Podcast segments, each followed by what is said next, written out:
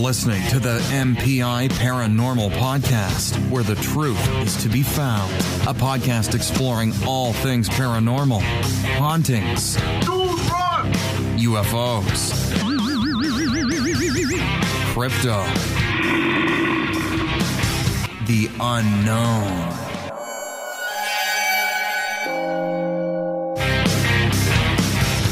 Our members believe in the skeptical approach, but with an open mind, just trying to make sense of it all. I want to get back in there, try to figure that out because it is the unknown. I don't really have a say on it right now because I don't know what the video looks like. I'm looking for the evidence. What's the evidence? A story to me is not really evidence because that's one person's experience. Right. And I do. I take my personal beliefs into it, but like you said, then I have my skeptical side that wants to prove it another way. Military Paranormal Investigations is not affiliated to any branch of the military. It's time! Coming to you from North Texas on multiple platforms for maximum reach. Here are your hosts, members of the MPI team.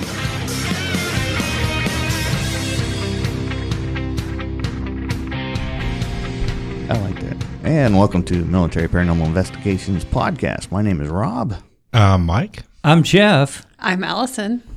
welcome to tonight's show. I uh, we're doing something a little different here. We're getting in. Rob has been working diligently to get the live feed I'm trying. rolling, and we're testing this out tonight. So if you guys want to comment or uh, let us know any changes or any things that you think we might can improve upon to make it better for your viewing pleasure, let us know. But uh, first, I wanted to uh, start out by saying that you can always find us at our website at www.militaryparanormal.com. You can find us on Facebook. Twitter.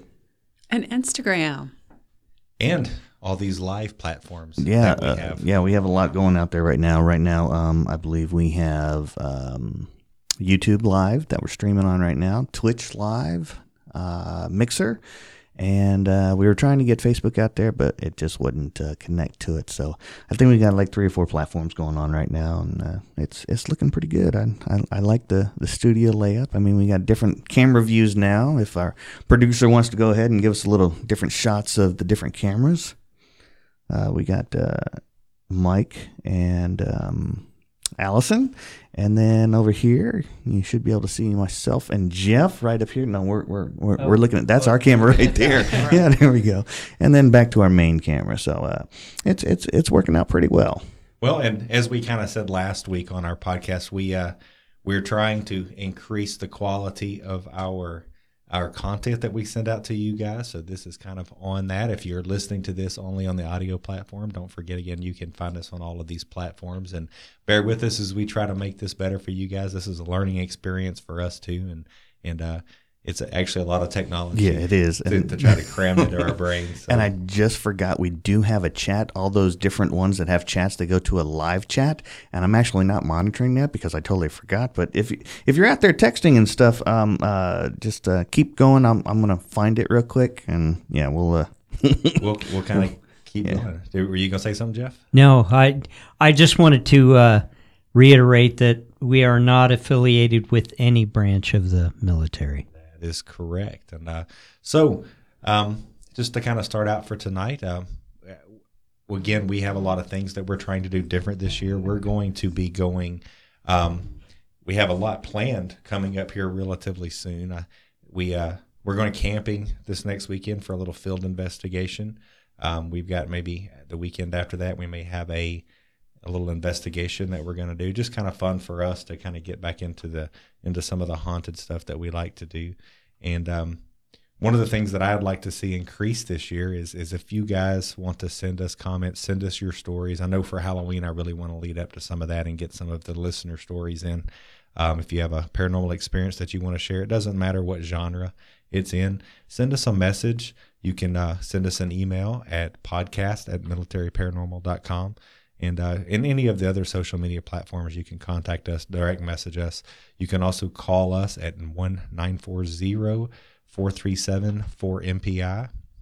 I'm not sure again what those numbers relate to, but again, if you have a story you want to share with us or kind of get going with, make sure you contact us. But uh, so uh, other than our stuff we got coming up, what have you guys got? For this year. Is there anything that you wanted to see? I'm gonna let you guys talk because I just found out we got no audio going to the live cast. We can hear everything, but they can't. So I'm gonna fix that while you guys, uh, you know, Okay, keep going. I'll keep us going there for a minute. But um, so what, what do you what do you guys have in store for us this year? Well, I uh, I want to get into maybe doing some more, going to some more conferences. Okay, I know we had talked about uh, uh, maybe going down to Jefferson this year. hmm Um, we talked maybe about the Ozarks right. trip. Not sure if that's going to happen or not. I think the problem with with and and it's not necessarily a problem, but this year the the the um, Southeast Texas Bigfoot Conference, Right. which I've really been looking forward to. That's on Mother's Day yeah. weekend. Yeah, So uh, you know, we all have moms and we all have spouses that, and of course Miss Allison over there, she's got her kiddos here, and it's uh again it falls on Mother's Day weekend. yeah. So yeah, that was always a great conference to go to. We've been to the last two, and that was was really good. Yeah, I, I thoroughly enjoyed it. I know when I want to try to find some more quality paranormal conferences to get to as far as like hauntings and that genre of stuff. So, Yeah, so there again, I mean, if you guys have any ideas or know of any good conferences, maybe you know within six to so hours of us here, it'd be uh, let us know. yeah, and if you if you are a host of any of those, let us know, and we'll make sure we get that information out there on our platforms as well. All righty. Well, you know, so kind of, uh, Mike, what are we going to do tonight? I mean, I know we were, you Well- know, we're trying to get this going, but what topic are we going to talk about tonight? Well, I thought something this kind of came up, and it came up here recently. We put a couple things on our Facebook page, but um, more of the flying humanoid. And I'm not talking necessarily about the big birds or any of that kind of stuff, Yeah, but uh, the flying humanoid. Um, there's been kind of a flap that's been occurring up in the Chicago area, and it's kind of made a lot of of local stuff. And then I have a little personal experience I want to kind of share and relate that back to to some of you guys that I really never really talked about it before because you know we were talking before the show, and I'll be straight up honest with you guys. This is one of those subjects in the paranormal that I'm guilty of of saying, you know, it's kind of weird for me to say, you know, I believe in ghosts or I believe in UFOs, but you know, flying humanoids, man, that's just a little beyond my comfort level. But it, it was, and, and and I really just wasn't comfortable with it, just because I guess maybe the unknown, and I never really knew anybody that had an experience. right. it wasn't one of those things that we could talk about. But you know, I think that I think it's an interesting subject, and I think that there is a lot. There's a lot to it. I don't know what that is, but um, you know, thinking back, you know, and, and flying humanoids have kind of been I got it working. okay. so Rob has that up on our live platform. Yeah, we're, we're we're finally the audio. Sorry about that, everyone. Uh, the audio is finally up and running. There there was one more setting I had to pick on the technical side. The uh, So we'll we'll fix that. But basically, um, they probably have no clue what we were talking about out there. So if you like, just want to talk about the humanoids, Okay, then yeah. yeah, that yeah that probably work. so I, when I think back about flying humanoids, I think you know they've been around forever. I mean, there's a lot of historical texts that talk about this sort of stuff, but I think the one that really kind of kicked it off in popular culture was the uh, the Mothman of Point Pleasant.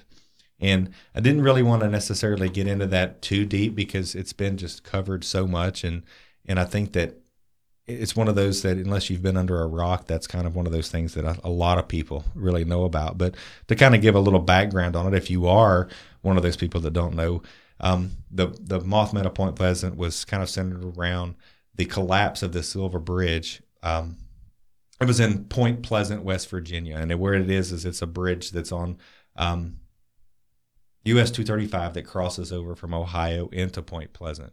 I can't ever remember the name of that Ohio town, and I know it doesn't ever get any of the the glory out of it, if you will. But so, excuse me. It's about 5 p.m. on December 15th, 1967. There were 37 cars on the bridge, 31 of which went into the water when it collapsed. And of that, there were 46 people that died on the that died when they fell into the water. There was nine that was seriously injured. And a lot of the controversy was the off of that was a flying humanoid that has was seen in the local area in the particularly in the days leading up to it, but it actually went back about 13 months or so ahead of that. There was a lot of sightings that that were um, that were seen there, and basically it was a big man-sized, six foot, which is kind of common when you look at most sightings of uh, n- again staying away from big birds and that sort of stuff, which even they are about the similar similar size, but about five and a half, six and a half foot tall, somewhere in that range.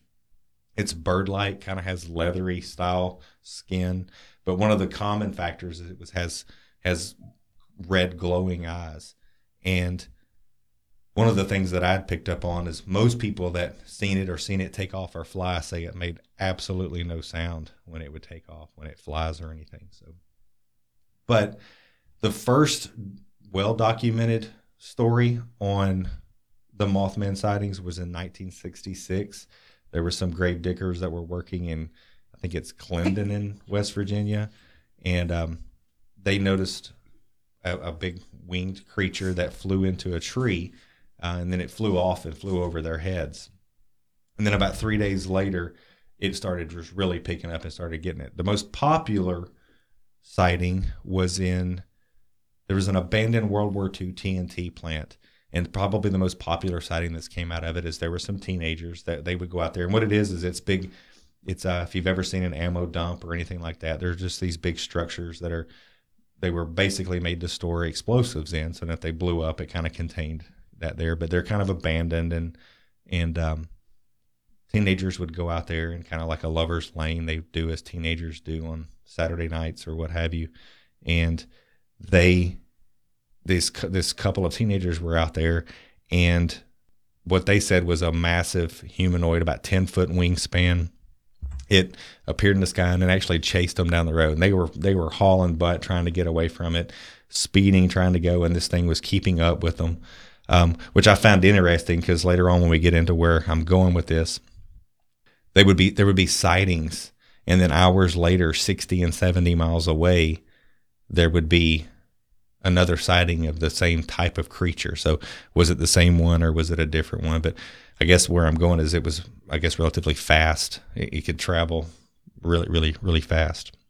That, that here and here's another one. That same evening, a man that lived 90 miles away saw another creature that that he he had let his dog out and the dog took off after the creature and of course it scared the heck out of him. So he went back inside but his dog was never seen from again. But again that was another story. It chased them and then a couple hours later 90 miles away a similar creature wa- was was seen. The, the the stories were all over. Is this strictly about the Mothman or, or winged creatures or whatever? Th- this is more about just the kind of the history. You, I know you were kind of getting busy. Just kind of the history of where the humanoid sightings come Okay. from. I want to move into the Chicago ones and main, mainly into that area, but kind of just telling everybody a little about the uh, the the Mothman of Point Pleasant. But um, did you guys have any? What What do you guys think? Do you have any Oh. comments about the Mothman? Well, I'm? I'm kind of like you. I mean, being a paranormal investigator, I try to have an open mind on a lot of things. This one, I'm not really sure on on how I truly feel. Um, my thought is, is could it could it have just been something that you know the story spread over over a town? You know, it's like me telling Rob something, Telephone game. and then Rob tells Mike, and Mike tells Allison, and all of a sudden, before we know it, it's people see it as being real. Right. Are, are you saying that it was more of a imagination or more like a tulpa type creation? I don't know if it's imagination because I mean, it maybe maybe they truly did see something. Maybe it was a big winged bird that they just happened to see and thought that it was. A lot of the stories come back to say that they're sandhill cranes, which Yeah. if you've ever seen them, they're they can have pretty large Yeah, wingspans. they they are. but you know, and and I'll, and I'll say this: there's things that mi- misidentification is common. I Right. think it, it's it's very common. It's overly common, in fact. I think as we kind of get into the Chicago stuff in a minute, I, I don't think it's a sandhill crane, and, and the reason is is there's just too many identifications. There's some pictures that have come out in that, and I'm actually gonna. I know we're gonna test with some of that with live later on, but I'm actually gonna put some of this in our show notes for you guys to see. Um, you know, and you, and you can search for for them. but there there's some pictures and some artist identifications of them, and I, I don't think it's a sandhill crane. Sandhill cranes are they're skinny, and these these things have been described as being like really skinny, you know, skin and bones type thing. But uh, you know, I'm I'm a pretty avid outdoorsman, and we have a lot of sandhill cranes that migrate migrate through here, and I just don't think that. Well, as far as the bridge incident goes, didn't didn't you say, or did I read where they said the the scientists and all of the the uh, mechanical people are saying that it was just a flaw in the bridge? Yeah, the official, you know, the official explanation is, is I believe, is that it was just a a the the bridge was at the end of its failure. I'd read somewhere that you know, and originally when it was designed, it was made to handle so many cars, and then as time went on, the amount of traffic that went over this was just exponentially greater, and that was the official story. I know you and I had talked offline beforehand, and that you know, could it have been a plane or something Right. like that, and and you know, most of the reports say that this thing made no sound as it went. And, and it's common across most flying humanoid encounters are these glowing red eyes. So yeah, I mean, could it have been? You know, 1967, we didn't really have drones. We didn't really, Right. um, you know, not commercially available type stuff like that. There's no telling where things went military wise. But I don't think that. I don't know. I think it would be something that would be a whole lot more. The amount of sightings that came out of it, I think, would be a little hard to justify as something non-biological. But but didn't you- didn't you tell me in, when we talked offline that supposedly this Mothman was seen a day or two prior, and it's kind of like an omen? Yeah, that, that's what the kind of the folklore tells is that a lot of people believe that it was more of an omen or a a tale of things to come, like maybe like a warning to people that the bridge was going to collapse. And that's kind of common across the Mothman sightings is that you know when when you look at it as a whole genre is that people associate the sightings of the Mothman with a sign of bad things to come, like it's almost warning you. And I think that's where popular culture has taken it.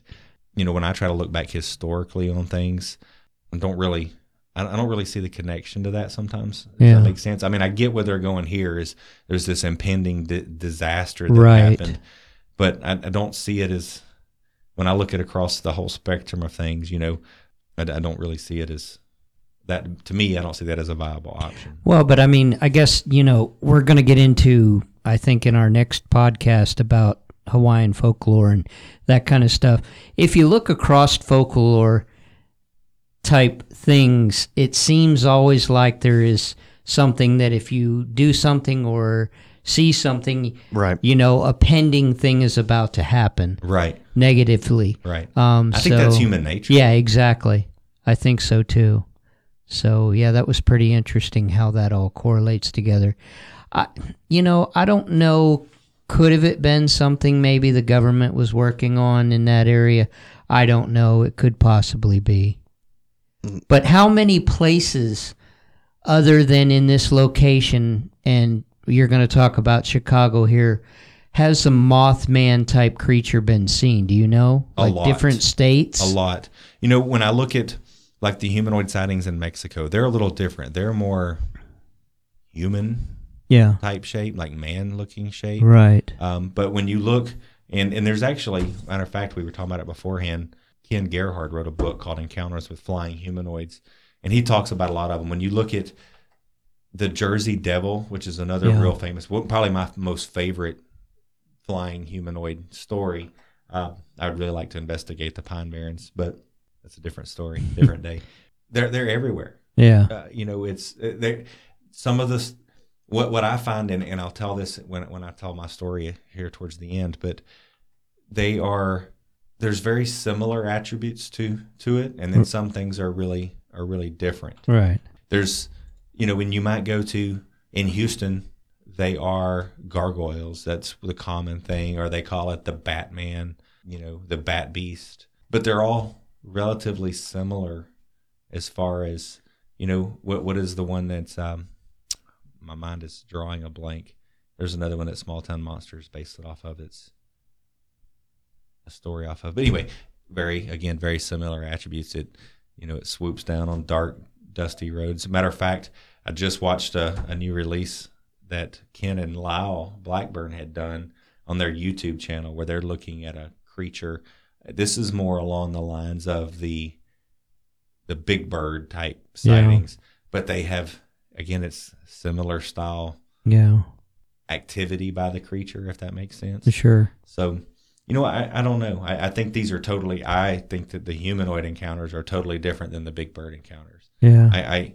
that's a different day, but I almost kind of want to relate the big bird stuff to like a time slip or something along those lines, just because I don't know. I you know some of the places that the big birds have been seen in, or it to me it would just be really further fetched than Bigfoot, even as far as how could a creature be there and not be seen? Does that make right, sense? right. it's uh so anyway but where I, you know what kind of got my attention coming back to this was right here at the round of the new year there was a, a whole rash of sightings that came out and i believe it was on Singular Fortean i think it's Singular Fortean phantoms and monsters and the and i got a note here what is the name of it? The ufo uh, ufo clearinghouse. Those guys kind of all kind of put together and they have a map of what's happening in chicago. To me, Chicago's really, really different. There are some that the investigators have said this is more than likely definitely a hoax, and they kind of are easily picked apart because some of the things that happen there, um, to kind of start off with it, is it's it's almost supernatural, if that makes makes any sense. People say they get a feeling of pure evil or dread. I'm only going to talk about a few stories because the information from what's been happening in the Chicago area is it's the Lake Michigan. It's, there's some people call it the Lake Michigan monster. Some people call it this, you know, Chicago Mothman. Yeah, But the amount of stories that are coming out of Chicago, Phantoms and Monsters, Lon Strickler has done an excellent job of documenting all of these stories. And you can go to their website and I mean every story that has been reported to one of these organizations is on there. And and all of these sites are that way, but and it, it will it'll give you a brief synopsis of what what transpired with the person telling the story in their words. People submit the story to them. There's actually even a couple of pictures on there. What I found funny about one of the pictures, and uh, it's extremely eerie to a couple of big bird pictures that have been taken. So it, it was a was a little different, but So did did uh, these cases in Chicago? When did they actually? I mean, start ramping up? they From what? From, what I understand, 2017 Yeah, was the big year. The first kind of sighting that's been seen, it was I think in 1969, and there was reports, and they kind of go, and it'll skip a couple of years for in the early time, Yeah. and then it'll kind of go up, and then it really picks up in 2017. I want to say there was like 44 sightings in 2017, and then 2019 had just about as many. There was only like a handful of sightings in 2018. And what's kind of odd, if you go to the website uh, there at one of those sites, and I'll put a link in the show notes for there's an interactive map, and you can click on each of the locations. But if you scroll, you know how when you scroll in and out of a map, you can, it kind of changes the points. Yeah. It's almost like there is a pattern of flight. So like there's like a central area kind of on the coast of of of the lake, and then there's like these little couple of little shoots that kind of come out off of it. It it's it's kind of creepy when you when you really kind of Yeah. dive into it. I'm gonna, one of the first stories I'm going to tell, and I'm just going to kind of read this from the. This is uh, an excerpt that I took from Phantoms and Monsters. Again, there was 99 reports I think on there that have happened since 1969. Uh, like I said, I think 44 of them were in 2017. If that kind of gives a bigger picture of things, but this was submitted by a police officer. He wished to remain anonymous, and just for fear of kind of you know ridicule that sort of stuff From Chicago. from Chicago. And uh, th- this was submitted. His his it was submitted a little later, but the actual activity occurred on June 29th of 2017. He says on the night of June 27, 29th, 2017, approximately 11:15 p.m., my partner and I were on routine patrol approaching the intersection of West 81st and South Throop in the Auburn Gresham neighborhood of Chicago, Illinois. We were flagged down by a group of people who were pointing up to the top of an apartment building that was on the corner. My partner, my partner and I look up to see a large creature that was approximately six to six and a half feet tall, was very thin. It had been human, it would have been emaciated. The thing was standing on top of the building in what had looked like a pair of very large wings that extended out at least 8 to 10 feet from tip to tip. No discernible features, it just looked like a dark black shadow with wings.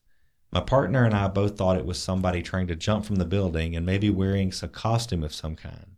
We both shined our flashlights to try to get a better look at it and what we were dealing with. This thing took off into the air and flew away.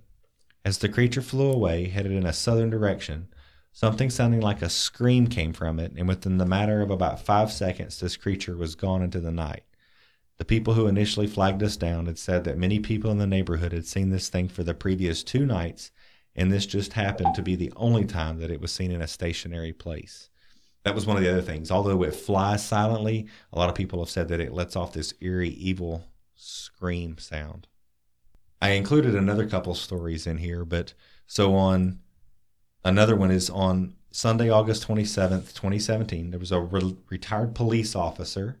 Again, I kind of put the police officer things in there again because sometimes they're trained observers. Not saying that everything that they see couldn't be a you know a work of an overactive um, overactive imagination in the height of a you know an adrenaline rush or something like Yeah. that. But they're trained observers. They're trained to try to get through some of that to report what they're seeing. But he had stopped walking and was about 50 feet or so away from what he described was a dark gargoyle that was looking directly at him. The dog, a standard poodle, was restless and began to bark. The being stood up and made a growling like sound, very guttural and menacing. The witness noticed that the eyes were small but had a distinct reddish glow. The being had the body shape similar to that of a human man, but was gaunt and had a dark gray and was dark gray in color. There were large wings folded outward from its back, very similar to the typical image of a gargoyle, but much larger. The height was around six feet or so. The head was somewhat conical and small compared to the rest of the body. It had long arms with claw like hands that swayed back and forth in front of the being. After watching for about 10 to 15 seconds, excuse me, he also had to maintain control of the dog, which was barking and pulling on the lead. The wings snapped back from the back of the being and spread out to a full span. The wings were very distinct with a dark membrane covering. He estimated the span was about 15 feet and extended high above the being. When the being's wings dropped to its side and it quickly propelled itself into the air, heading south in the direction of the metro station, it made no sound as it ascended. That's, again, just another similar story as to kind of what's going on there. And then I'm gonna I'm gonna tell one last one. It says a man sees a seven foot tall person with wings while standing outside a cargo deck at O'Hare International Airport in Chicago. Now this one I included because this was one of the very um, there's actually there were three sightings, one on November 26, 2019, November or December 3rd, 2019, and then December 6, 2019. And I want to kind of talk about these because you know, if we're out gathering evidence as as an investigator, what is one of the things that we do? You know, you may call the person and talk to them, and then I call the person and talk. To them. Right. When we're there, we're talking to them, and we're trying to verify that information. Is the story the same? Right. Is it is it changing? Is it somebody constructing in their mind as they're telling us the Sure. story? But what what I found interesting about these is I just kind of listen how the stories, how similar the description of the being is that that happened here. And what another one that was real interesting is all three of these were centered around the Chicago O'Hare International Airport. The the wording from the first one on November 26th was I was at an airport at the airport picking up a load at Nippon Cargo Airlines. I was already backed into a dock and was standing away from the truck smoking a cigarette while they loaded my truck. I was looking towards the runways in the direction of the tunnel, and that is when I noticed something that looked like a large bird standing just outside of the fence by the parking lot. It was hard not to miss because two street lamps were nearby. It looked like a person with wings that were stretched out and flapping. It was walking away from the fence towards the open field and began to flap its wings and disappeared. On December 3rd, a security person at O'Hare International Airport writes, I'm reluctantly writing, writing you to report that something I saw a week ago Tuesday. This now keep in mind December 3rd, a week ago, was about the same time as the sighting on November 26th. Part of my job is to routinely patrol the fence line that surround O'Hare International Airport. I sometimes have a partner with me, mostly new hires who are going through initial training. On the night of Tuesday, December 3rd, I was heading towards one of the airport cargo hubs. There are multiple hubs scattered throughout the airport. This particular one was one located in the Express Center Drive and it housed at least six cargo companies. I was approaching the creek headed towards Montrose when I saw a large person standing down in the creek bed. I stopped thinking maybe it was a trucker who decided to wander down there to relieve himself. I put on my lights and stopped my vehicle and was prepared to get out when this man turned towards me and I saw two very bright red eyes. This thing appeared to be looking straight at me and then it turned away and walked away. As it did, it unfurled a set of wings and began to flap them. Same as the previous story. It looked like a large goose when it wants to take off in the air. It took off into the air and was gone into the darkness. I was there left wondering what in the hell had just happened and what I had just seen. After I got home, I spent the next few days looking for something looking for similar sightings, and that is where I came across your website. I'm going to be blunt here. I don't believe in hobgoblins and little green men. I'm sure that there must have been a rational explanation for this. I have a reputation for being grounded and level headed, and I have worked too hard to get where I am to have all that trash by saying I saw a red eyed flying man, yet that is what I saw. I am torn between reporting this and keeping my mouth shut to protect my retirement. If I do report this, I want everything to be done to protect my identity.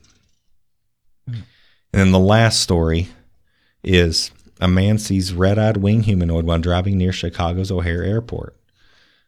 The witness who agreed to the use of his first name, Daniel, said that he works in cargo for an airline in the airport, again near the cargo section, which is where the other two were, and had left work early that night to go meet friends. I was the last one to get out of work, he said. I normally work until 11, but we got a little done a little earlier than expected, around 10:15 or 10:20 is when I left. I was driving down West Higgins and I was headed to the bar to meet up with one of my friends from work. To my left is a large patch of grass where I saw it. It was dark and there's a building with a certain amount of light uh, near the sighting area. I was able to take a glimpse at it while I was driving, Daniel continued. I saw headlights coming toward me as well. I'm always looking at that side because there's deer there. I'm always eager to look there to see them. I can tell the difference between a deer and what I saw. What I saw was not a deer. According to Daniel, the creature he saw matched exactly what was described by the witness on November 22nd, 26th, who said he had seen a seven foot tall person with wings near the loading dock for Nippon Cargo Airlines. Except, said Daniel, the thing he saw had red eyes.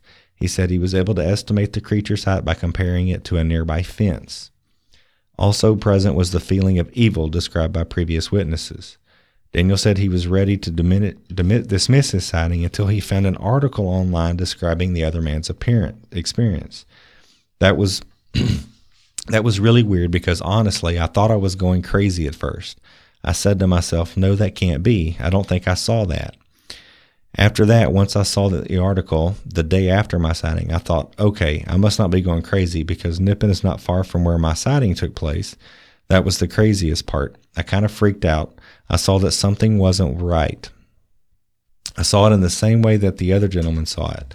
It felt really evil. It had those red eyes. How could any creature have those?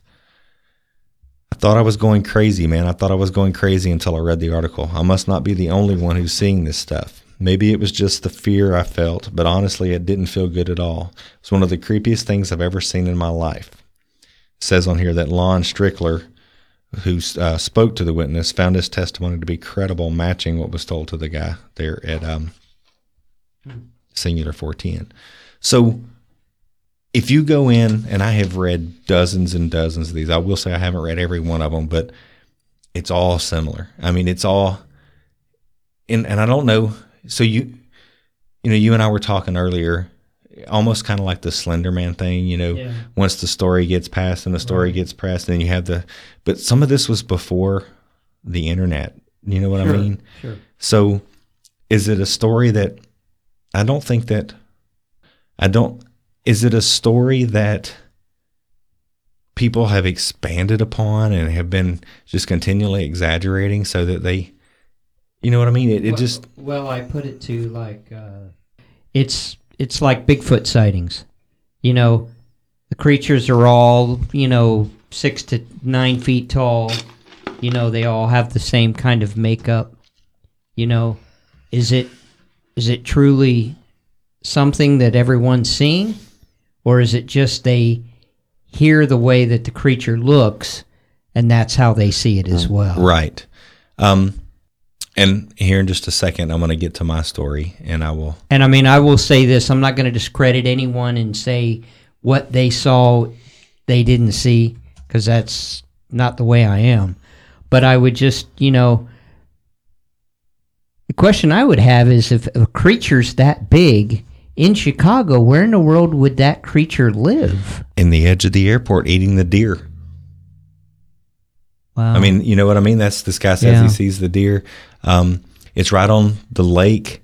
I mean, you got to think of how big Chicago is. I'm sure there's buildings, rooftops. I guess back to your whole internet thing you were talking about. You know, in 1967, we didn't have any of that. Right. you know um so people telling that kind of story i would think a little differently Well, and and here's the thing. Some of this came out of the news. If you go on the internet, you can Google news reports and Right. things like that. But this, up until a few years ago, this really wasn't even like right now. You can go to Phantoms and Monsters or Singular Fortean or UFO Clearinghouse, and you can see these stories in one spot. But a few years back, none of that was. You couldn't do that. I mean, I'm even since the internet, it really wasn't being tracked until somebody started taking note of these news reports and things and started giving a place for people to make the well and if you think about it that's right at the 50 year mark of when that 67 thing happened mm-hmm.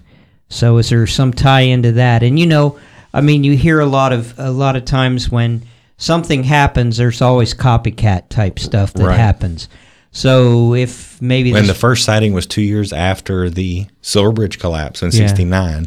So You know, I mean, even like in the 2017 to Right. 2019 stuff now, you know, could it be someone actually saw something and then now there's a copycat person who's made a suit or, or, wh- what I like or, you is know, if you go to the Singular Fortean site, they have these little code identifiers on it, and it'll tell you which one they think is a possible hoax or whatever Right. based off of stories and different types of factors in their investigation that they've done. yeah. the I don't know, you know, I'm going to say in 2017, other than reading books, I mean, because I've read books like, you know, Ken's book Right. here, and I've read stories, but it wasn't anything that I was ever interested in. Yeah. I didn't really follow it. I didn't really, I didn't know much about it because again, to me that idea was far fetched, and that's that's bad on me because again, I shouldn't discount Right. based off of experiences I've had. I shouldn't discount what anybody has to say. Right. But it just wasn't one of those things that seemed plausible to me, so I just didn't track down that path. If that makes sense.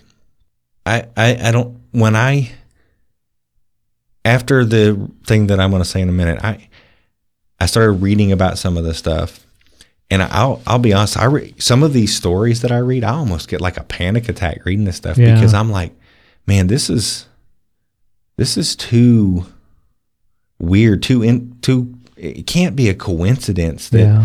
I mean, the sightings are almost identical, and they in it. it again, could it be something like you know Slender Man? We we talked about that, but you know it was a a construct of someone's imagination Right. that went the internet. And some people, some researchers say that the Slender Man really wasn't real until it was, until it hit the internet, and it's almost like a tulpa Yeah. that kind of was created from the thought form that was created from the millions of people on the internet that put Right. that together. Well, you get a city like Chicago, and and like this, you know, I just read two police officers' reports of and a security guard that talked about that these were going on, and I can't. These guys, I mean, we know how the paranormal Yeah. works. I mean, you, you lose your job if you get too weird. You know what I mean? You you keep that stuff Right. under your belt. So for them to come forward and say, "I saw this," and I don't know, it's just it, it's too much of a Well, let me throw this out to you guys. Uh, going back to uh, Point Pleasant, West Virginia. There was accounts in '66, if I remember correctly. I think that you had said there was a mm-hmm. couple accounts. Was there anything before that? Had anyone ever made comment of any? And why I'm throwing that out there is, is why all of a sudden did this creature come to that area? Well, well, it's, it hasn't been all of a sudden. I mean, it's just now that the sightings have happened at that spot. Right, right. But but what I'm getting at though is is prior to '66, was there any reports? Did anyone say that they had seen this He- winged creature before that? Y- yes, but I, I, I- will tell you, I don't have the specifics. I, I should have had that in a in a prepared deal. But the the sightings of these creatures have been going back since biblical times. Okay. Um, so yeah, and that's what that's one of the things I thought of in '66 and '67. It was in Point Pleasant, West Virginia, and then in '69 it shows up over here in Lake Michigan. But also, you know, in certain years, and and I wish I had this like tracked out, but I wonder if, like in the year, like say 2018. When it was less active in Chicago, was Right. it more active in Houston? Or Right, was it sure, another location, in- yeah. and so I, I see where you're going with that. But yes, I think there has been sightings, and that was one of the things that I thought of. You know, you have like Phantoms and Monsters that's tracking these at at in Chicago, but is there a we you know we need almost a website like the BFRO Yeah. Right. that's tracking them nation or worldwide so sure. that you can kind of maybe find a pattern in these. Maybe it is some sort of Right. creature, whether it be evil or thought form or Yeah. some sort of cryptid or something. Maybe maybe there is something that Right. it you know, but that's what it would take. Is it would take. What What about tying it to? uh, Have you heard or read anything on it being alien related? Okay, so the one website UFO Clearinghouse, a lot of people report their sightings to MUFON, Uh huh. to the UFO sites, and things like that. So yes, there is a tie-in Okay. to it to it being along those lines. Yeah. Um, I'll be honest, I didn't get. I was I read more about the sightings and and those sorts of things. I really didn't go down the path as far as are there researchers that think it's an actual alien being. Right. Most people consider this to be some sort of cryptid, Yeah. but there is that evil overtone that kind of keeps coming out. Now, what I'm going to say in the next little portion does have the evil overtone to it, Okay. and it may even have some sort of alien overtone to it as well too. So- Maybe. So, but what about you, Rob? What do you think about the Chicago stuff? I think that's great. That that's Rob being in. Hi, Rob. he, he asked you what you thought about Chicago. Thanks for joining us tonight, Rob. Well, I'm kind of listening. Well, j- I'm letting y'all go ahead and, and talk along. But uh, one of our um, commenters was saying that kind of sounded like we were like offset, like we had a, a centralized mic in here. And so I've been chatting with him back and forth. So I couldn't understand what was going on. Um, but um, I found out that we were using the mic to go live was my mic from my computer. I wasn't using these mics right here. So now I'm trying to see how it actually Okay, well, sounds. I'll Okay, give you okay. a hall pass then, since Yeah, you you have go it. ahead, 'cause I haven't Okay, heard- okay. Haven't Allison, a what is single your thing. what is your take on uh, the Mothman? Tonight is very educational for me. I've n- believe it or not, I've never heard of it. And, and I, I kind of, I kind of thought that. I know you've been a whole lot more into the haunting stuff, Yes. and I know that the cryptid stuff is a little out there. And I, I figured this one would be a little out there. But what, what do you think about it? Uh, You sitting here listening to it, do you have an opinion? Ooh, do I have an opinion? Do you think it's something that's plausible?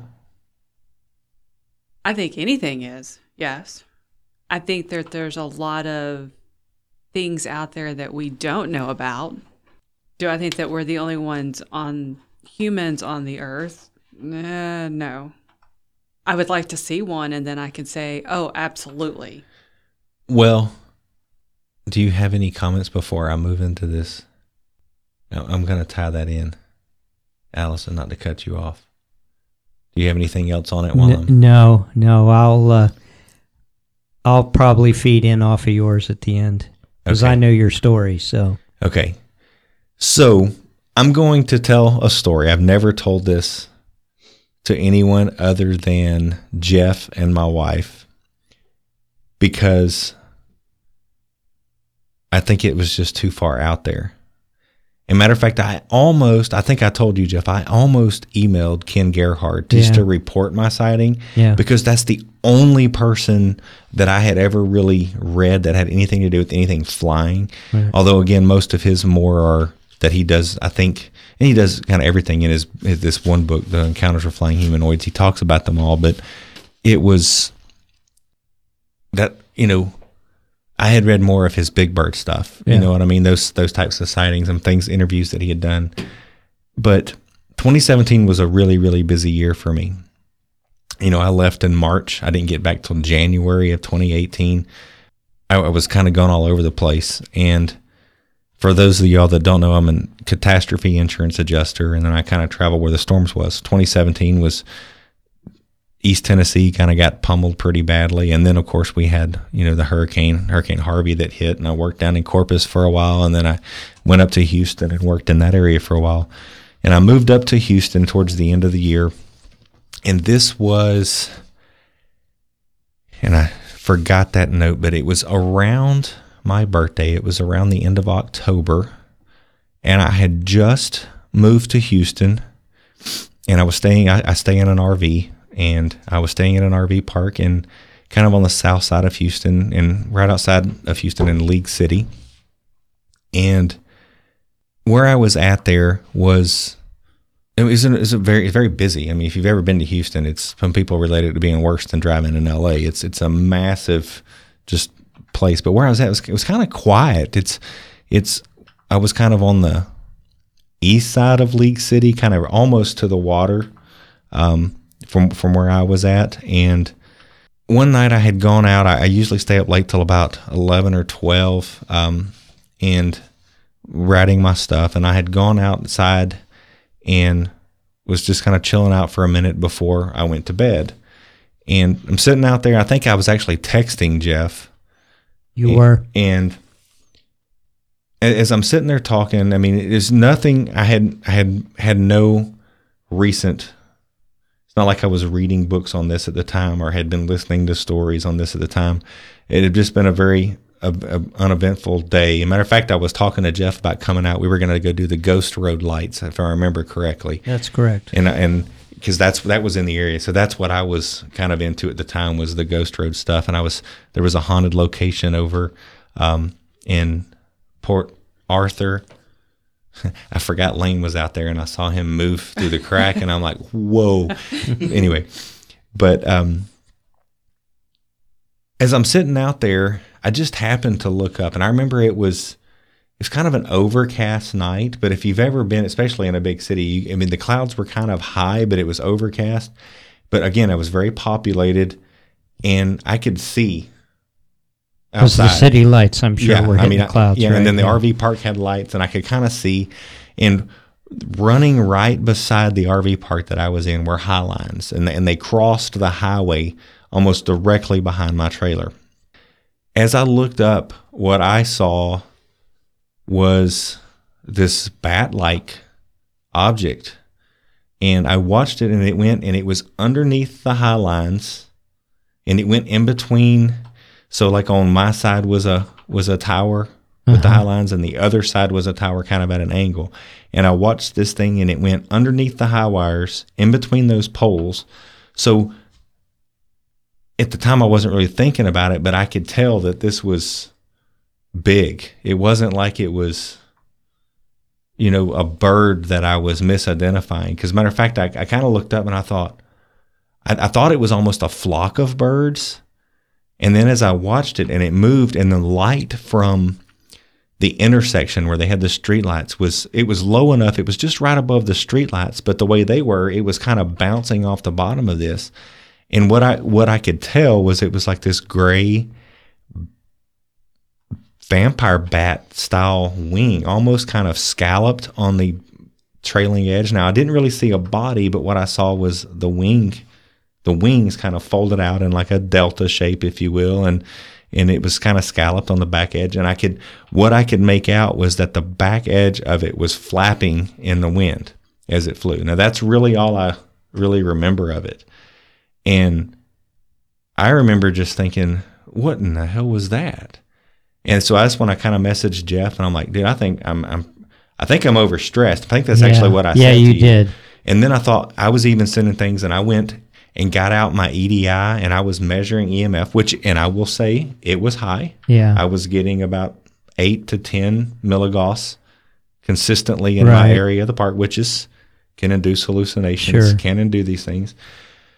So I kind of, I remember I kind of tossed and turned that night, thinking, "Uh, "What the heck was that?" I mean, really, what was that? And then I thought, the next day I got up and I was, I think I was talking to you throughout the day, and I went and did some claims, and I was coming back, and that's when it dawned on me. I said, "Well, I think I'm going to email Ken." Yeah. and kind of see what's going on. But I said, man, as an investigator, I, I just don't think I want to dump that on somebody because I don't want to lose credibility. Sure. I mean, I, that's what I, and that's why I ultimately never sent it to him. Yeah.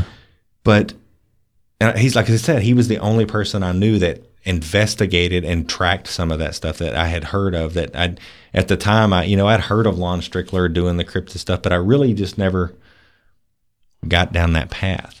So I guess it was a couple of nights later. I just got the wild hair and I went on and I started googling, you know, Houston um, big birds. I think is what I started with because that's what in my brain was was relating it to. And lo and behold, I stumbled on a gold mine of stuff that kind of maybe changed my perspective on this whole thing. So there is sightings in Houston of what they call the Houston the Bat Beast, the Batman. Man. Yeah. Um, the there's a moth they call it Mothman, and it kind of goes down towards Corpus and back up to the Houston area. But one of the things that I found really interesting, and I'm not going to go down that path because we could do an entire episode on Jack Parsons, but this is where it gets a little weird. But so, if you don't know who Jack Parsons is, he was the founder of JPL, and which is the Jet Propulsion Laboratory. He is the person that developed the solid state fuel that we end up ultimately sending our rockets to the moon with. Um, very instrumental in helping NASA get to that point. Again, it's there's a whole lot to about Jack Parsons, but the thing that's funny is the story of the Houston gargoyle, as I'm going to call it, the NASA gargoyle, um, kind of relates back to Jack Parsons. So there's a story out there. There's some myths out there that actually the, the the truth of the story is is Jack Parsons was really involved in the occult. He and like Aleister Crowley were like good friends. They talked back and forth. He was actually also friends with L. Ron Hubbard, and matter of fact, they had a they were into like sex magic and dark magic and all that kind of stuff. And Aleister Crowley ran off with Jack's girlfriend, fiance, and anyway, it was they that's some really weird stuff. It's kind of weird that the founder of JPL was into some of that stuff. He ended up ultimately blowing himself up in his basement developing something. But the story is is so it was well known that Jack Parsons, Aleister Crowley, L. Ron Hubbard, they would do these incantations to try to open open portals, to try to influence things by astral projection and that sort of stuff. Yeah.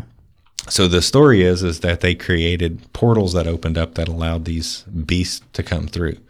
And so one of the stories that I want to uh, I want to talk about, and I got this one from is actually the story was on Anom- Anomaly, in which I'm not super huge of that site, but I thought this story was pretty good. It's actually on a bunch of different sites, but it was worded good. But this is uh, this story involves NASA archivist Frank Straw and what Shaw and what happened on a windy night in 1986. Shaw had an uneventful day of work, and when his shift ended, he headed for his car. Shaw said that as he neared his vehicle, he happened to glance up at one of the massive buildings at the JSC, which is at the NASA complex there. What he saw was unlike anything he had ever seen and something he wished he never had. It was perched on top of the building and instantly filled Shaw with terror. He described a bizarre creature, a large jet black nightmare with huge bat like wings, reminding him of a gargoyle. He froze in place as a winged beast stared straight at him. Shaw felt that the gargoyle like creatures actually enjoyed the panic that he was experiencing. The gargoyle then spread its wings and with a crackling sound flew off into the Houston night. Shaw eventually managed to calm himself enough that he could begin his drive home. His family noticed that he was later than usual, but thought he probably had to work late, which was not uncommon. When he finally arrived home, it was obvious that something was terribly wrong. He was an honest and serious man, but the story he had to tell was not just believable. His family felt that he must have misinterpreted what he had seen. What all could what all could agree on was that he should not tell anyone about his sighting at the Houston Gargoyle. Frank Shaw kept his word and said nothing about what he had seen for a while, but eventually he decided that he could confide in his friend and supervisor and told him what he had seen. The response that Shaw received was a total surprise. Shaw's supervisor informed him that he was not the first one to report the strange gargoyle creature. In fact, a file had already been opened dealing with the bizarre creature following a sighting of the gargoyle and the death of two German shepherds at the JSC. Shaw was relieved to know he had not imagined the whole event, but was soon visited by investigators and interrogated about what he had seen. Shaw told them everything he could remember about the gargoyle encounter, and investigators seemed to be satisfied. Before leaving, however, the investigators gave Shaw a stern warning to keep quiet about the incident. Shaw kept his word and never again talked about the night he saw the Houston gargoyle. Now, where I'm going with this story is there's multiple sightings supposedly reported at NASA complex there of this Houston gargoyle. My RV park that I was in was about two miles from the Houston Space Center. Interesting. It was the, so there was a big drainage ditch that kind of ran through, and that drainage ditch, in the way it comes through, it kind of came off the end of the Space Center, and it runs through, and then where my RV park was was right at a bridge where railroad tracks went that went up towards the Space Center, and then out that path, the train tracks went straight over to the coast, and that little inlet in that drainage area went out into the water. The path You know, you can go just make that bigger. You know, make that full screen for us. Go ahead. go ahead with your story. No, that's good. the path that this thing was taking was from the space center to the water that I that I saw. Did I see a? I, I've got two two places to take this. Did I see a humanoid creature, or did I see some sort of black ops project that they're developing at the space program? That's some sort of You're talking about the new space program that's coming out right now. The Space Force. No, no, I'm talking just in general. Did I see a gargoyle from the Houston Space Center, or did I see maybe some sort of technology that they were using and they were flying out to the coast to test this thing or something? So you, uh, what you saw, you you said it was wing like. Is that all you could see? I mean, did you see any It was like a face. Was it a- or? No, I didn't see red glowing eyes. I didn't see What kind of wing was it? Was it like a square wing or what a I bat re- wing? What I remember was a bat wing. Matter of fact, there is an image that I'm gonna put in the notes of a bat-like creature, and it almost kind of look. You know how some of like the vampire movies will have this skeletal-looking wing, and it's kind of leathery and it's kind of flappy and it's scalloped on the back edge between like the ribs that hold. Mm-hmm. That's what I kind of remember seeing. It was kind of a grayish, darker color, but again, it was dark. Right. And what I'm seeing is the light reflecting off of it. It was close enough that I could say, Sitting back now, and I went out multiple nights. I've got a couple of cameras and rangefinders, and I and I don't have those that information at, at this point here. But I went out and was looking up at those deals, and what I could estimate is that the wings. What the heck, man? Come on. Now you go ahead and do your story. I'm, I'm trying to watch the fight over here too. I'm the wings were probably 10 to 15 feet wide. Wingspan is probably because of where it flew in the. Again, it was under the wires on top of the towers, the, the struts that hold the power lines, the high lines up. But it was so it was above the ground, under the the lines and it flew in between two.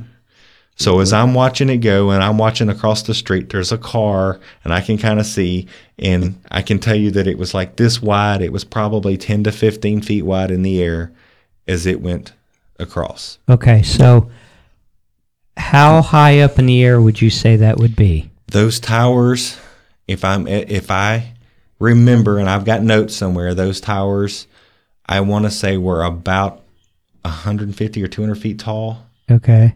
So it was up, it was two thirds of the way down, and the first tower was literally directly behind my. I got I got some pictures somewhere. It was directly behind my trailer, within thirty yards of my trailer. The other tower was on the other side of the highway, so four lanes wide. Now, when you saw it flying, was it flapping or just gliding? It was or- like gliding, wings out, but the trailing edge because I didn't hear any noise, but I could. It was close enough that I could kind of see the trailing edge of it flapping in the wind as it was going. It reminded me of like a kite or something. Right, something. that's what I was about to ask. That was going, but it, it's eleven thirty at night, 10:30, 11. was it floating straight up or going Nope, sideways? going straight, and it flew underneath the high lines across the highway, straight out. and you never saw it go up or down with the arms, or you just saw it like in a V formation. Yeah. So picture this, if you will. If I stand and I'm looking in a direction, my trailer was right in front of me. I'm standing at the front of my trailer. So off to my left is where kind of the left is my trailer. Behind that was the high lines. Mm-hmm. I'm looking to my right at an angle away from me, and there's there's lights. So I can't see much. And then all of a sudden, out of this light comes this thing. And that's when I first thought it was like a flock of geese or something. And then as it kind of got away from the light and I could see what it was, and I mean, up above me, it wasn't 100 feet in the air. Does that make, I mean, it was 100, maybe 150 feet in the air. I want to say the towers were 200 foot tall because they, they went over and there was a high bridge right there. And I want to say they were that like, they were the big struts that like a big T and they got two peaks on the top. Yeah. And so it was like maybe 150 feet in the air. And as it went over and it got out of the it got out of the light that was blinding me. Now the light's reflecting off the bottom of this. I could see it. And as it's flying away, it's starting to go out of my view in the trailer. So I walk in front of the trailer and over behind the trailer. There's no other trailers because I'm in an RV park. There's no other ones behind me, and I'll follow as I'm looking up. I'm watching it walk to go away from me. It flew over and was gone. So the next Went day, out of went out of my sight. The the light quit reflecting off of it, and it went you know because it got over. so the next day when you got up, did you watch the news or? Or I did. I went and I looked at. Actually, at the time, I was looking on MUFON Okay. because that was was what I Right. that's what I knew. Right. So I was looking on MUFON to see if there was any other sightings. There were some similar sightings of an object in the sky, and and I've got the date. And matter of fact, I'll see if I can get some of that and put it. Arra- I mean, in that area where you were at. Yeah, it, it- in the Houston proper area. Actually, I think the next one was.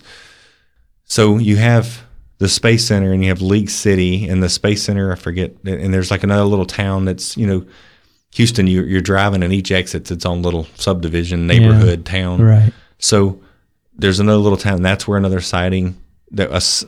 It was a sighting of something large in the air, flying, no lights, whatever, like that.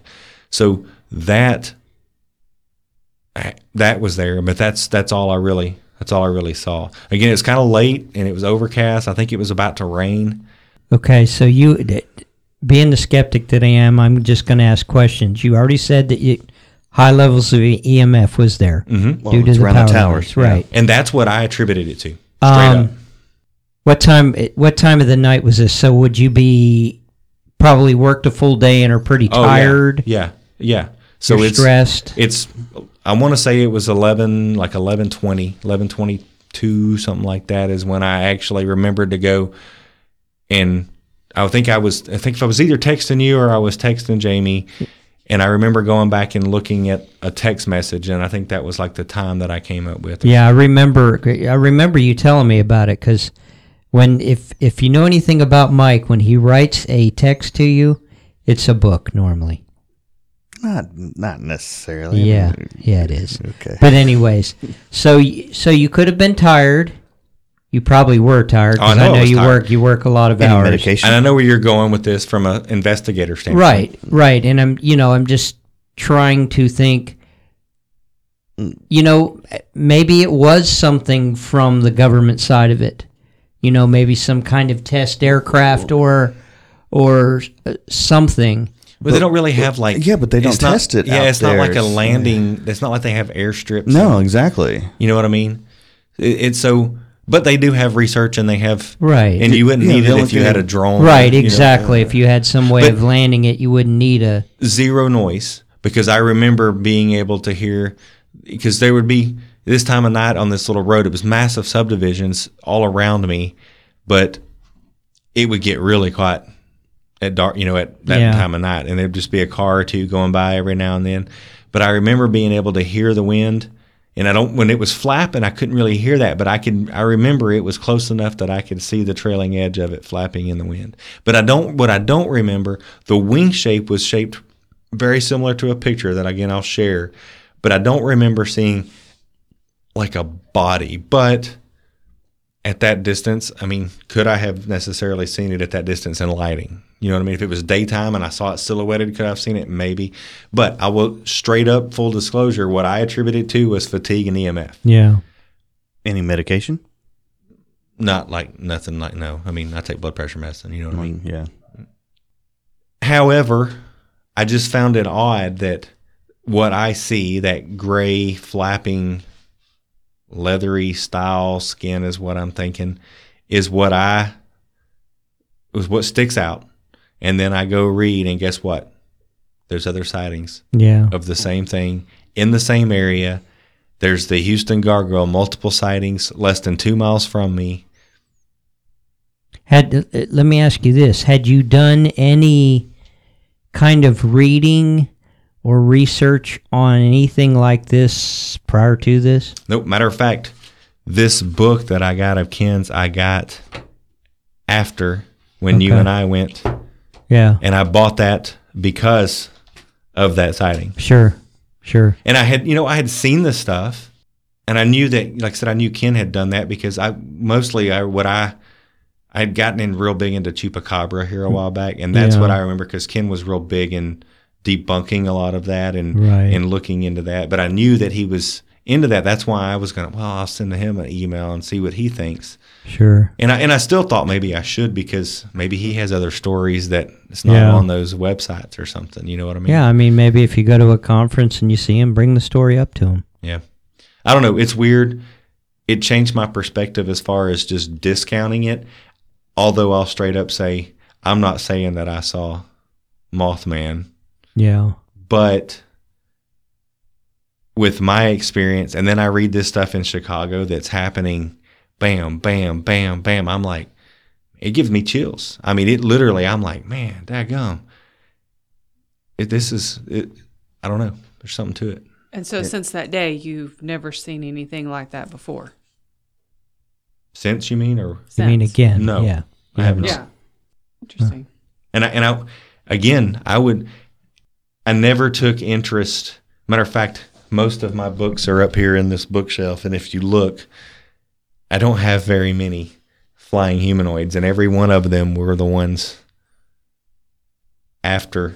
It, I think it's the wings that are getting me Yeah, because you're saying that you didn't hear anything. So there's a picture, and I'll show you. so you. no propulsion, and then the wings weren't flapping because it, anything it that was like gliding, like a bird.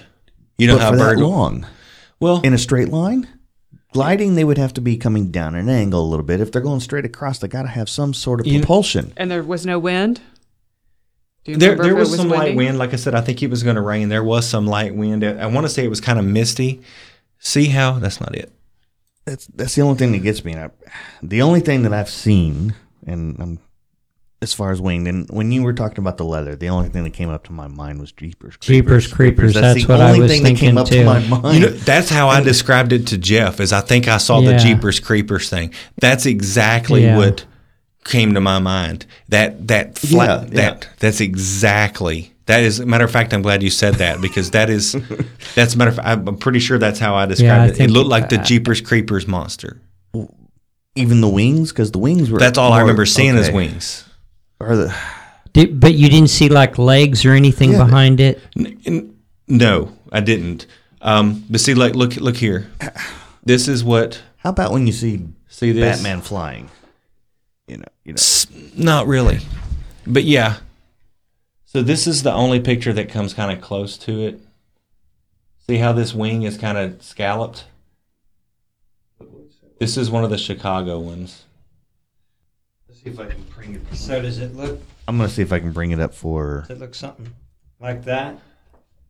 Let's uh, See, see. thing I don't remember wings. it, but see, if you spread these out, maybe, but like this back edge, yeah, would be. I'm trying to think. And that was. See, here is the the real famous Mothman, and this is kind of what, or the Chicago one. But see how this back edge? What I remember was more of a, a scalloped edge, but this edge was flapping. But see, there's there's no like body that you can see. So I'm looking up, and all I can see is the what light is reflecting off the bottom. But I do remember it looking like that trailing edge was flapping as it was going over. But much bigger than a bat because that kind of looks like a bat to me. Much bigger. Yeah. That almost looks like someone in a suit. Yeah, it looks like One somebody in a those wingsuit. Wingsuit, yeah. Um, Which I would love to do. See, I wish See, I there's this- different. there's this drawing. this up because I know people want to see what we're talking about. There's this drawing. This is what I can relate it. This is what the wings kind of what I they were scalloped like that. Hmm. Not like that bottom left one, but more of a what what I would relate the Jeepers Creepers example to me is what I see in my mind, or like a vampire bat. I'm trying to figure out which one because if I can find one that you're looking at, I can put it up here. Go to I, I think it's on the Singular Fortean website is the one that I pulled. I, I've got them in the notes, but I don't have them labeled here. There you go. See that one that's circled, maybe? Is that it? That's like a moth. No, that's. Type in flying humanoid instead of Mothman under images. But anyway, you know, it just changed my perspective. I'm not saying that that's that I definitely saw a flying humanoid, but the experience that I had was unusual. It was unique. It was out of my comfort level with the data that I had. And Well, I think for me, what found in, what I found interesting on the story, one is I know I know you personally, so I know you're not going to fabricate some kind of story like this. But more importantly, you were able to follow it up with other people experiencing some kind of winged creature around the same time. Right. No, I see a bunch of them. Like there's a real flying humanoid in Yeah. India, flying Yeah, humanoid in- over Chile. Those in Mex in South America and over there, those look different. Look at the one that's. I'm pretty sure it's on the Singular Fortean website. Yeah, those are more of the human shape deals. Um, look up Chicago Mothman. I found it intriguing enough that again I tried to follow it up with. I checked EMF. I checked the ex- environmental factors. I mean, I knew that I was under the high lines. Um, I'm in an RV park where there's 50 amp service run every eight feet wide. You know, there was 200 and something slots in this park, but apparently there's there's a lot of sightings there too, and that's that's the part that gets me because, again, I had never that stuff never crossed my mind. Yeah, and that that's why I asked you, you know, because we had, I don't ever remember of even talking about. That's what I remember you asking me. such as Are that. you, you're probably just tired, man. Yeah, that's what was my first thought. and and, and I'm like, I, I just, it was something. You I- know. I, mean, I saw something. Whether or not my mind misconstrued it, you, you know, for me, those you out there that may not know me, I uh, I am susceptible to high levels of EMF. I get nauseated in my stomach. I get really tired. Um, I do have hallucinations. Um, so could it be a combination of that? You're tired. well, see, and typically, my in my experience, and I'm not saying that that's the only factor I would have. You know, sometimes people are allergic once when they find out that they are. They've eaten something their Yeah. whole life. Yeah. But typically, in my experience, my sensitivity to EMF results in like a sinus pressure headache. That's what I that's what I feel. Yeah. When I can tell when there's like if a storm's rolling in and you feel that energy coming, I kind of get that pressure in my forehead. If we go into a place that's got high EMF, that's kind of what I feel. Um, again, I was it did have high EMF. I was fatigued and tired. I mean, matter of fact, I had I went to Tennessee. I moved in Tennessee. I came back. I went to Corpus. I came back. I went to Houston, yeah. and I had been in Houston for days. Well, and it's a lot of stress on your and, body. and And, I'm you know I'm pulling my trailer. I'm just now arriving on site, so I have all these contacts to make. I've got all these things to do. I've got to get here. I'm learning a new area. I absolutely despise Houston traffic. I mean, Yeah. that's that that stresses me out more than anything when I work in the Houston area. And anyway, it was a there, there was a lot going on, I, I, and I totally get that. The problem is, is I still have, I, I I understand those factors, but I still saw something. And and I can see that. It's the other accounts that was reported around the same time. yeah. That's that's the little Right. check that extra little box Well, there. and, and not only that, but so some of the sites, even if they were at a different time, they describe the exact the dark gray Right. gargoyle looking wings. Um, and it's two miles. And I and I did not I had never I, I love the space centers. I have been everywhere but Florida. I mean I've been to Tuscaloosa yeah, to uh Tus- Huntsville. I've been to, you know, here in, in Texas. I've, I've been to the ones, the, the smaller ones that are around that have this stuff. I absolutely love going to the space centers, and, and I've always been intrigued since I was a kid with it. Never, ever, ever heard that story. And then I have this experience, and I look it up, and guess what? They're having this experience. Yeah. But I also know that I also know how our government works, and Yeah. is it some? I mean, is it a cover up for what they're really flying? You know, are they well, are they testing a new I just equipment? I just have one more question for you, and I'm and I'm done. You may have t- said this in your story. When you first saw it, how long was was it in the air visually that you could see from when you first saw it till it was gone? It was pretty slow moving. Do I have sound? Yeah, you got sound. Something's messing up on my headphones. It was pretty slow moving. I'm gonna say if I'm like seven, eight seconds, Seven, eight seconds. maybe up to ten, because it went from in my field of vision maybe at like say 40 degrees, and then it kind of came into the light where I could tell that that's what it was, and then it crossed over, and as it kind of crossed down on the other side, it maybe say 150 degrees. So then it probably would have had to have flapped its wings pretty close before you saw it.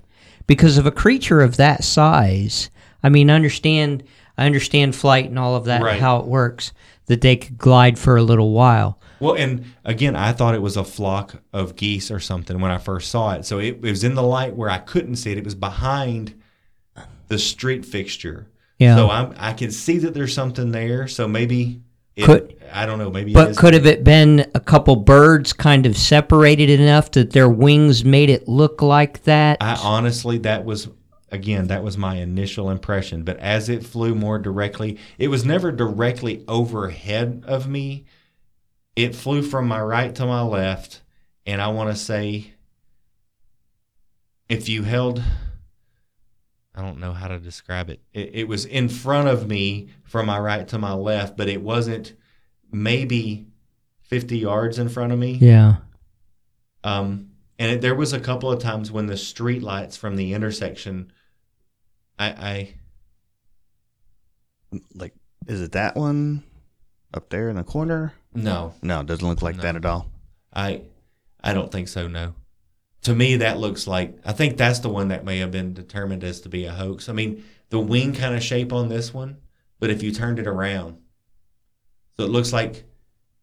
Does that make sense? Like if you chopped off the legs and turned the picture around, flying the other way, That's what it kind of looked like. That shape. Talking about the one that's in that corner up there. Yeah, this one.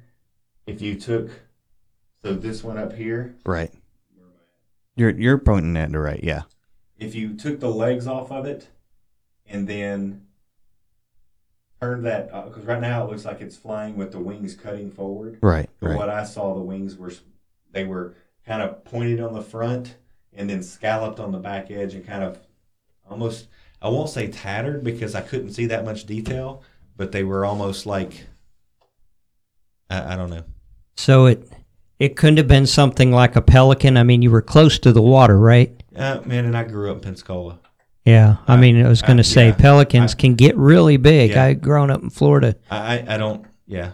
Okay. I, I don't That's fine. I'm I'm just trying to. I, I don't I don't think if I misidentified it, it was some sort of tech. Yeah. I don't think it was any bird. Okay. I, it was bigger than that. Yeah. Okay. I, I I do have a good estimate on size. Yeah, more like the back edge of that, but not as pointy on the front. It's like you turn the wings around backwards on that one, Rob. Does that make sense? It's like the wings are pointed in the wrong. Oh, oh. The um. Anyway, I you know I don't misidentify it as an animal. Yeah. If it was anything that I misidentified, it was tech. It was, but why would?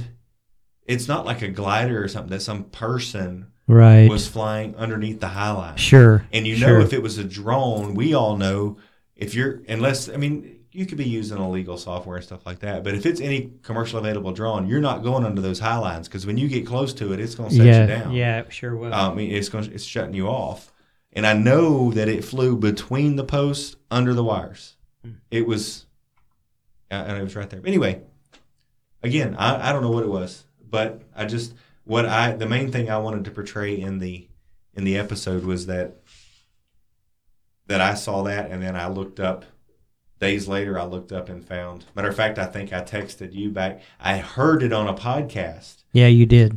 And I'm like, what? So then I went looking, and that's where I heard. I was actually listening to a podcast about Jack Parsons, and that's where I heard it. And then I went and I'm like, son of a gun. And that's where I looked it up and, and found that. But anyway, I think uh, I think that's probably about it. Does anybody have any other comments? No, I don't. I, I think it was very interesting to to uh, learn a little bit about all of this and then hear your experience. Because, uh, like I said, I, I was like you, and and I still really don't know what to think about the whole Mothman creature and all of that. Um, is it just something that you know one person starts and the story goes and goes and goes and goes and all of a sudden it becomes reality you know i, I don't know Yeah. i've never experienced it i don't know like you said i don't know anybody that's had a personal experience with a winged creature other than yourself um, so I, I, I really don't know but i would say that if you guys have any personal stories out there it would be really interesting to hear those stories Yeah, I would absolutely love if you if you've had a if you've had a Mothman wing creature flying, I would absolutely love to hear your story. I uh, I I still deb- I debated for days when leading up to this to even tell that story again because I just I have a problem with the credibility part of it. Um, I know that sounds odd and maybe a little conceited of me, but I thought, you know what? What the heck? If if I can't tell my story and in my position, then nobody else is going to tell their story. So exactly I uh and I can't discount it. I mean, we can go to a place and somebody tells me they saw a figure come out of the closet and I believe that. So I can't discount it. Right Um you know, I would like to it makes me want to do some more. There's a, there was actually a lot of sightings that happen in like rural Midwest places. I would love to go do a road trip just to yeah I don't know what I'd do if I were driving down the road and something swooped down at my car because I had a duck do that to me one time and it freaked me out. So. um, anyway, I uh, I enjoyed reading about it. I I think that the Chicago stuff is something to keep an eye on. Yeah Um, something going on there, whether it be, I I almost think it's like Tulpa related. I mean, the more the stories are starting to get out there now, the more people are seeing them, the more Right. it's going. It's kind of hard for me to think that it's some sort of, when I say cryptid, I mean just an unidentified animal Right. in a populated area like Chicago proper, because this is like downtown on buildings and skyscrapers. It's almost like a gargoyle. Is it something somebody like, I'm not saying he in particular, but somebody like Jack Parsons maybe opened something that created something? I mean, you know, we we believe in the supernatural, then why can't we believe that somebody Yeah. opened something they shouldn't have? Yeah. Um, I don't know. I, I just think that there's something going on in Chicago. There is a real phenomena going on in Chicago. If you don't know about it, and you you need to check out Phantoms and Monsters or the Singular Fortean. I'll have all these show notes in there, but they are. Uh, it's it's definitely a phenomena that needs to be kept an eye on. Okay. Alrighty, I'm looking forward to next weekend. Yeah, I'm excited. I'm excited. Cold, yeah, but But I, I, I think, think the weather's supposed to be like 54 and 32. but I, it'll be fun to get out there and and uh, stomp around the woods a little bit and That's good camping. With have a good time. You can sleep at night. We're gonna try and you know uh, do anything live out there. Um, it's pretty weak signal. Okay, We can try. we can try, but I had, yeah, I'd probably Not check on social media. We might try to post some stuff up, but maybe a couple pictures. But if well, nah, I was thinking maybe we could use a hotspot out there, but I don't same know. as our cell phones. Yeah, Yeah. exactly. But I did learn that each one of us is probably going to have some sort of GoPro on us. Yep. Nice. Because you got yours. I've got mine. Yes. You have one. I'm going to order one. So, nice. I can let Jeremy use Daniels. Okay. Jeremy's taking night vision, real stuff. Like- We're going to have night vision out there this oh, time? yeah. high end stuff. Not your, not the. What about thermal? We got any thermal? Well, that's what he's got real thermal imagers. Oh, it's not the night vision. It's Yeah. thermal imaging. And I mean, of course, I've got my my stuff. But Well, that's- yeah. That's, uh, I can't afford that ten grand stuff. So No. Yeah. I uh, yeah, I'm a little excited.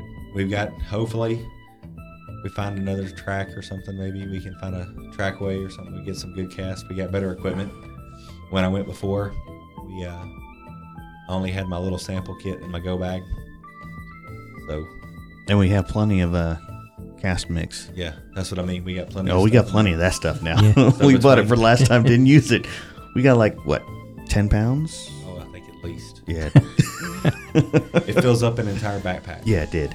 And uh, for those that are listening, our next show we're looking at doing the Hawaiian folklore. Hawaiian folklore, but I think I want to change it into island folklore. Okay. All right. because I have a student that's from Guam, and I I just asked him, I was like, hey, do you, Yeah. do you guys have any legends or folklore? And he's like, what are you talking about, Mr. Worth? I was like, you know, just legends out there. And he's like, yeah. And he started telling me about some of these. Well, Writing, he's, I'm writing them down. I'm like, oh, that that's good. Really? Oh, I'm just writing them down. So Nice. it's so, Well, you know, that's the area that, you know, the whole Polynesia area is where the Hawaiian settlers were said to come from. So that's what I want to see. I want to see if there's any Yeah, there's gotta be- correlation, Correlation, yeah. between them, or if they did the island hopping, kind of like Yeah. the telephone game. yeah. That, I guess that's my new thing when it comes to folklore. Yeah, I Or hear that. telephone game now. Yeah. yeah. Couldn't- But and if we don't, we want to push that Hawaiian one live on all our platforms. I do. I- So we're and we're trying to get some remotes. We're trying to go full on that one, but we may do a little excerpt from what we do next weekend. Okay. Uh, we've got some stories if we get that out first. But the Hawaiian one is coming up. Mhm. Um, got a But with with that one, what you're talking about, what I want to do is kind of like what you were talking about, kind of like have an episode of it, to where we're almost always filming, Yeah. and we can just throw together stuff and.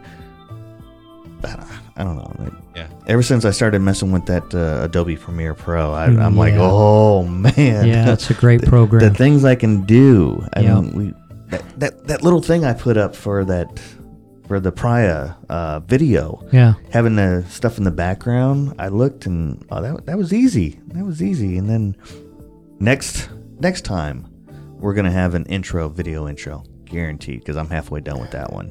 Good deal. You know, we were talking about that uh, prior video that we did. Mm-hmm. Um, that was for the group in Australia. Yeah. Did we know if uh, they were involved in any of that fire, the wildfire that's going I on over there. I didn't ask him. I talked to him. We may want to we may Yeah. want to look into that. I know. I think most of the fire they got a bunch of rain the other day, Yeah.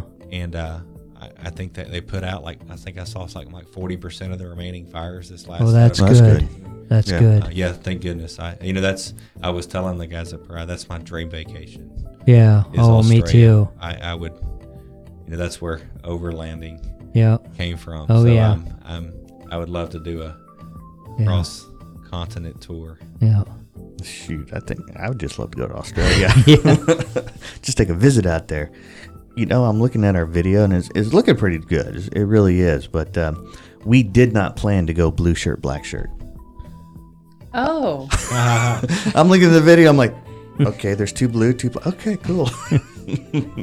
I um again I want to ask you guys. I'm really wanting to put together some of our listener stories this year, especially getting up again. We're a long ways away, but of course, all of us that look forward to Halloween, I want to start getting some of that. If you have any stories, it doesn't have to be Halloween related, but any paranormal stories, ghost stories, flying cryptid stories, UFO stories, please share those with us. Send those to us. Um, I want to try to collect some of that. Um, if you don't want to talk on the air, you can um, you can tell us a story. We'll relay it. We'll keep you anonymous. Um, I just like to I'd like to get some of your guys' intake on some things. Well, and, and two, if you guys have any photos or any videos maybe that you'd want us to take a look at and and see, get our take on it, you yeah. can send those to us as well. And we now have the capability to put it up here so everyone can see. Sure. Yeah. So, well, I'd like to say thanks for uh, listening to us. And uh, this year's going to be a very exciting year. Yes, it is. We're getting pretty close to our anniversary again. Yes. and we're around the corner. Yeah, and we said we're going to do a get together, right? That's correct. Okay, good. That's good. correct. Be nice if some of the old members can come. too. Yeah, yeah. So, hey, uh, you can find us on uh, Facebook. Instagram. Twitter. you can find us on our website at www.militaryparanormal.com. Uh, you'll find us on Podbean. We're, we'll, Okay. we'll put this episode on Podbean and uh, now all the other platforms Twitch, uh, YouTube. YouTube, uh, Facebook. They said is not really working well, but you can find us on there.